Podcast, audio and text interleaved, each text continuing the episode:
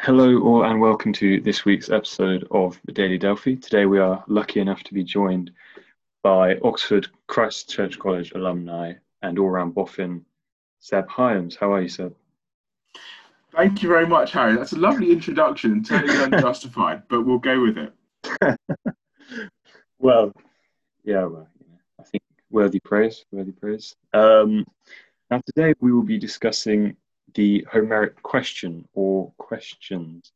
Mr. Hyams, take it away. What are they? What is it? So, in fact, what we call the Homeric question is a series of questions. And the most basic of them are who wrote and or composed the Homeric poems, by which we're really talking about the Iliad and the Odyssey. And the second important question about that is how did they do it?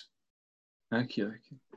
Well, obviously, uh, I'm sure most of the listeners will know the Homeric poems, the Iliad and the Odyssey, are probably the two best uh, renowned epic works from around, I think that at the moment they're calculating between 7th and 8th century BCE.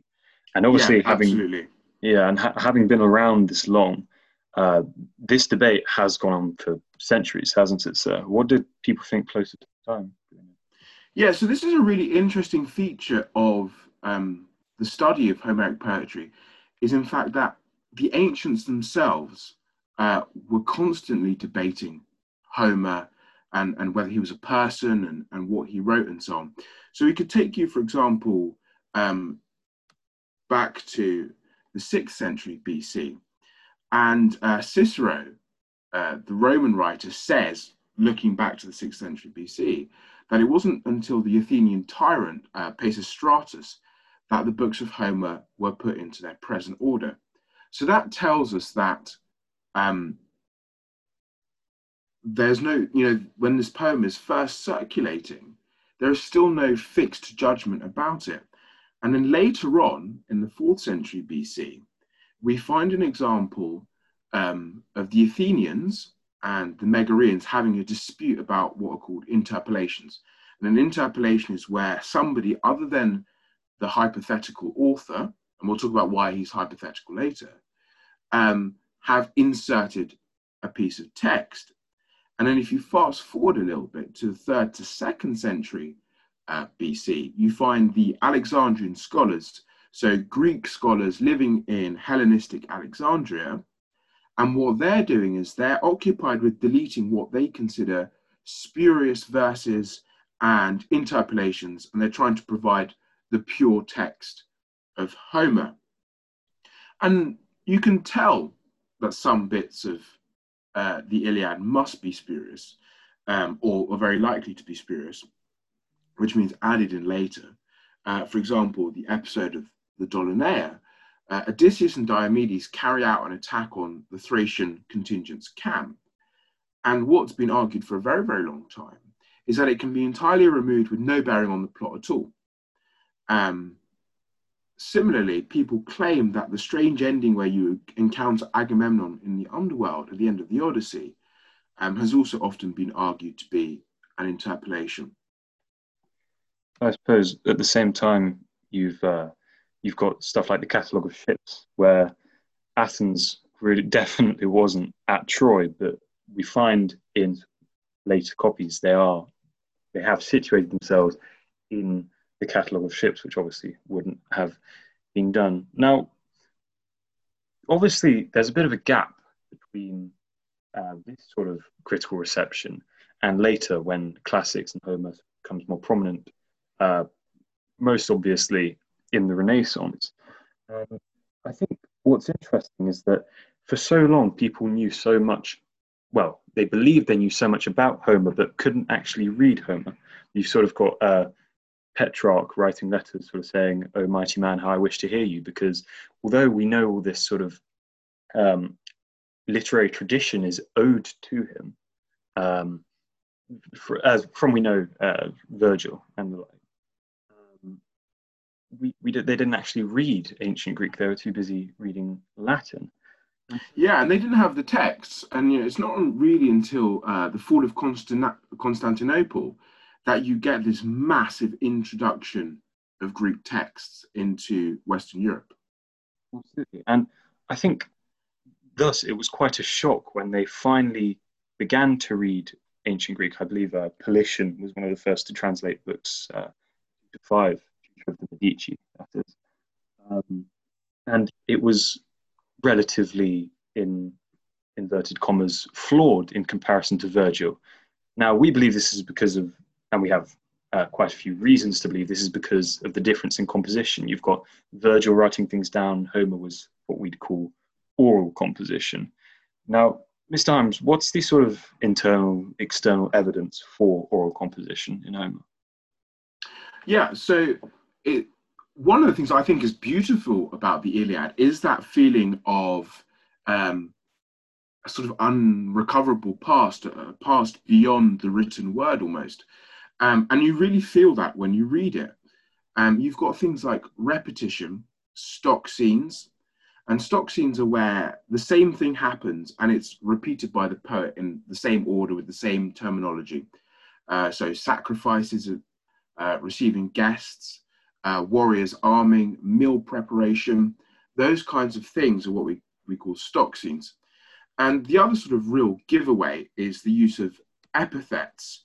Um, and what epithets are is the adjectives given to, to the names of people or places or whatever um, in the poems. So we always find the phrase swift footed Achilles, rosy fingered dawn, the wine dark sea, white armed when uh, describing uh, goddesses or women, lovely haired, or and another favorite one is uh, again to, to, to reference beauty is ox-eyed, boopis. Um, and so those use of those epithets, that constant repetition, is indicative, and again we'll talk about this, um, of oral composition. And the reason for that is, the reason you use repetition and stock scenes and epithets is they are aide-memoires. They help you keep the narrative going as you compose. And there's a fantastic classicist who, who later worked on this, who, who we'll get to. But before then, the other thing to say is the internal Homeric world is really one of song rather than writing. So you'll know, for example, the famous song of uh, Demodocus performed at a banquet in the Odyssey. Yeah, yeah, of course. And sort of that idea, well, that's quite a meta uh, scenario within the poem. The idea that, I mean, some people have even prophesied that that's where we got uh, the idea of Homer's blind bard from, the sort of divine inspiration. Um, and there are sort of various jokes you can get. I mean, earlier on in the Odyssey, when um, the minstrel is told to be quiet and he gets quite agitated, you can almost see Homer sort of having a slight dig at uh, perhaps his audience who have complained about what he's singing about.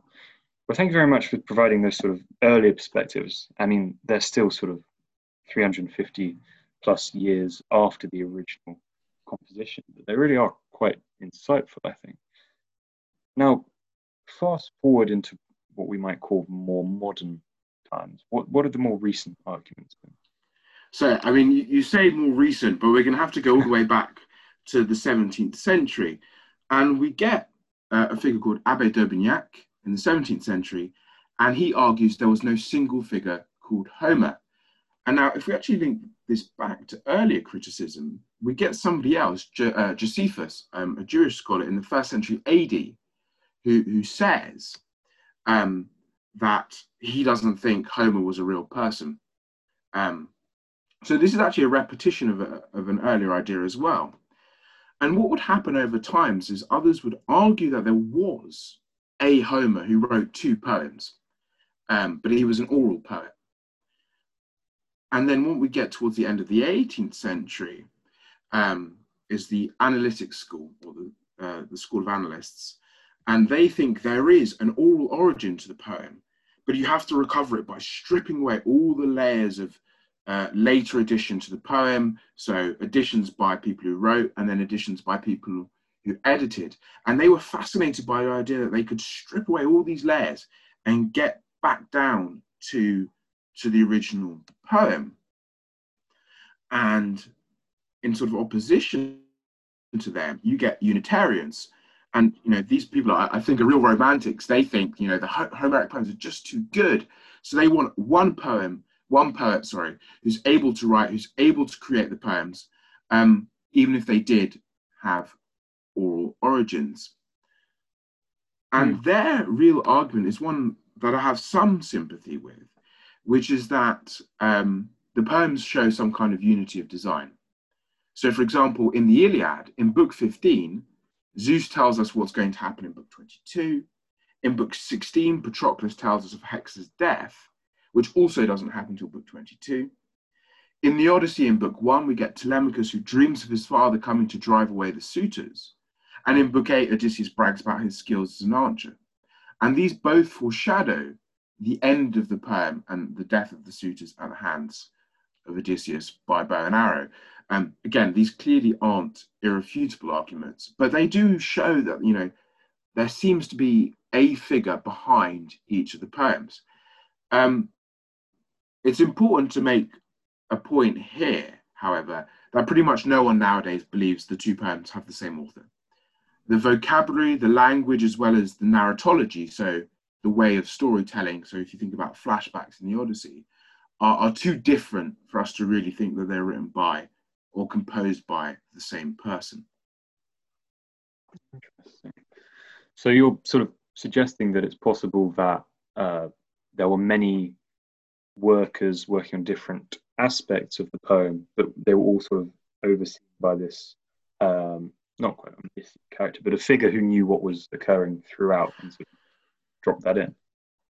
Um, I've actually never heard that view advanced, although I, I see no reason why it couldn't be. I suppose there, at, at basis, there's one argument which is lots of people. There was a, a poem that gets built up over time by lots of people reciting it, and that gets sort of coalesced into a coherent text. Um, at some point, it's it's written down. And the other view would be no, there was one figure who composed it all the way through um, and that everybody else is, you know, it has been adapted, but we need to get rid of those adaptations. I mean, there is no good answer to this because we are never going to be, if there is um, an original poem that through oral tradition has been um, changed and developed and enhanced, we're never going to be able to get back to it. People have tried, but I, I really don't see how actually that's possible um, beyond a few suggestions here and there. Mm. I suppose that's the trouble when you're dealing with literature that's old. Um, now, mm, exactly. Well, exactly. Yeah. interestingly, later, and I think this is more recent than uh, what we have been talking about. There's a there's a figure who comes along named Milman Parry who does a lot of work on the subject, but sort of stays relatively neutral. Can you tell us about him? Please? Yes. Absolutely. So Milman Parry, you're right, is more recent. He he arrives really um, in the 1930s, um, and he actually sort of totally changed the terms of debate. So those 18th and 19th century scholars had really been focused on the circumstances of the creation of the Homeric poems. Who wrote them? Um, how did they write them? What Milman Parry did, which I think is fantastic, is he decided to look at what does this actually mean for the poems themselves? Which is to say, if the poems have been composed orally, um, what does that mean when we nowadays or later read them as texts? What effects are we missing? Why are the poems like that um, with their epithets and their and their repetition and so on? How can we explain that? And Parry traveled round uh, what was then Yugoslavia um, to listen to and to record what was a living tradition of oral heroic poetry. So these Yugoslavic poets were, were reciting, they, they didn't use the written word, they were reciting poetry um, about heroes. Um, so you can already see the, the connection with the heroic Homeric poems. And Milman Parry and his uh, sort of partner in crime, Albert Lord, um, and there are lots of other people involved too. Uh, they go to Yugoslavia to really to see if there are any similarities, and of course they do find similarities. And they are sort of discovering uh, the reasons behind why such things were used from memory prompts to. Yeah, exactly. It's really about that kind of thing. So, for example, Parry developed the argument that epithets were mnemonic aids, that they help the bard remember um, and help aid the composition process. Because what you've got to remember is that Homeric poetry is, a, is in hexameter. And so you need set phrases that fit the meter um, which helps you speed up your composition and your recitation. Um, and the other thing that had always baffled people was, you know, can somebody really remember a multi-thousand line poem? But Parry saw somebody do it. He saw a poet named Avdo uh, Mededovich orally perform a 12,000 line poem entitled The Wedding Song. Um, and so again, it proved that people really could orally compose vast amounts of poetry. Um, an interesting thing with uh, that kind of Yugoslavic oral tradition is that it still goes on. Um, there was a, a, strong tradition that I guess is gradually dying out of, of this kind of composition. And it's not often that a classicist really gets to do that kind of field work when they work on literature. So uh, I think Milman Parry also must be said is a sort of a romantic hero who died tragically very young for, for a lot of classicists. Ah, interesting.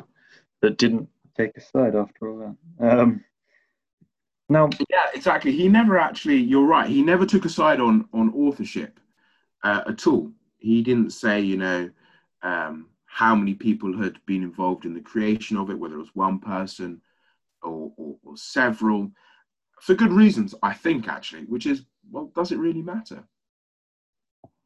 Yeah. Well, that was actually, funnily enough, about to be my last question. Um, I think we've alluded to uh, earlier the possibility of one author and sort of the romanticism of it, the the beautiful that long ago, almost as mythological now as the poems themselves. Um, being able to do all this, and no, obviously, as you said, Parry has found evidence this was possible. The idea of this one creator behind all of it is something that I think all classicists would like to believe, but it's also something that very few classicists, for all the reasons we discussed throughout this podcast, can argue. And so, why does it matter? I actually don't think it does. I don't think it matters an awful lot in terms of our appreciation of either the Iliad or the Odyssey. In fact, we know so little about Homer anyway. Positing him as an author really doesn't make it much difference to our appreciation, however romantic the ideal of him is. What is important, and why I really sort of uh, have a lot of time for Milman Parry's work, is oralism is important because it encourages us to appreciate the wider effects or the wider oral effects, um, by which I mean listening, of the poem. But we might also want to think how we can tie this issue into uh, more modern discussions of how much does the figure of the author matter? Um, and well, we're discussing two of the best poems. Okay, that's a value judgment, is, my opinion, but a lot of people agree with it, ever written. And clearly, the author isn't as central as perhaps we might think um, in our own culture, in our own modern literary culture. Hmm. Yeah, I, I, suppose it's sort of this argument of how much you distance the artist from the art. I mean, if you look at what some of the uh, Renaissance fellows were doing, sort of you got slashing someone's face open, but then being commissioned to do work for the church, the Ecstasy of Santa Teresa, among others, being the famous one. And does the does your view of the artist corrupt the art because then you begin to look uh, for aspects of that within the book and does that whether that's a book or another form of art and does that affect your appreciation? I think are the, the main the main questions because there are many artists in the general sense of the word who haven't been particularly pleasant people but who have created quite magnificent things. I mean there's the stereotype of the sort of tortured genius And I think interesting. I think there's less room today with how public the artists' lives are for the sort of um, corrupt private life versus genius public life. I feel like those spheres, I mean, perhaps it's just me, perhaps that's true, but I feel like those two spheres have sort of intermingled a bit too much now with the advent of social media. Yeah. I mean, this is, of course, a really pertinent and, and, interesting question. One thing I would say with modern artists that are still alive, to my mind, is always the financial element. So if somebody who we find unacceptable in whatever they've done is still financially profiting from their art or their output, that's a different question to if we reassess the legacies of um, of authors or artists who are long dead, you know, their their estates are no longer active.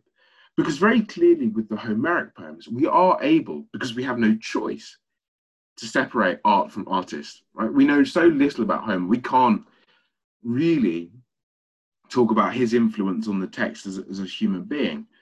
Um, so maybe that's an element to it. Do we is there do we have to maintain a different distinction for living uh, artists and, and another one for dead ones? I'm not sure. I mean, this is a question people have debated for, for you know a very long time. But I certainly hope that the fact Homer is an author who may not even have existed helps us to think a little bit more about that question. Well, thank you very much, Mr. Hyams, for that very interesting discussion there. I think I've just got a few more uh, more comedic or light-hearted questions, shall we say, just to round off the episode. Now, do you have a favourite polis? A favourite polis? Yeah. Um. No. oh, hang on. Let me have a think. Uh, Corinth. I like Corinth. Okay. Um, Corinth is great because Corinth is this vastly wealthy city and is always trapped between Athens and Sparta. Um, but also apparently they knew how to have a good time. So I'll get. Uh, it was known as wealthy Corinth, um, so I'll get behind Corinth. Why not? and finally, do you have favorite tragedy? Not the most cheery of subjects, but if you had to answer. Yeah, absolutely. The Bacchae, everybody should read The Bacchae. It is the first Greek tragedy I ever read, and it ruined all the others because it's simply the best in terms of its its vividness and um, the sort of the pace and the drama of the action. I, I think it's phenomenal. So yeah, The Bacchae. Did you um did you catch the the live stream of Aeschylus the other day? I did for, for the Persians from Epidaurus. Yes. I've only seen a bit of it. I'm hoping it's somewhere on YouTube so I can watch all of it because I've never actually seen the Persians perform. Um, very interesting debate. It's the Greeks didn't really do historical tragedies, I'm sure you know. Um, so the Persians is really an outlier in that respect. Well, thank you very much, Mr. Hyams. It's been a pleasure as always. And I suppose until next time, thank you very much. Thank you, Harry.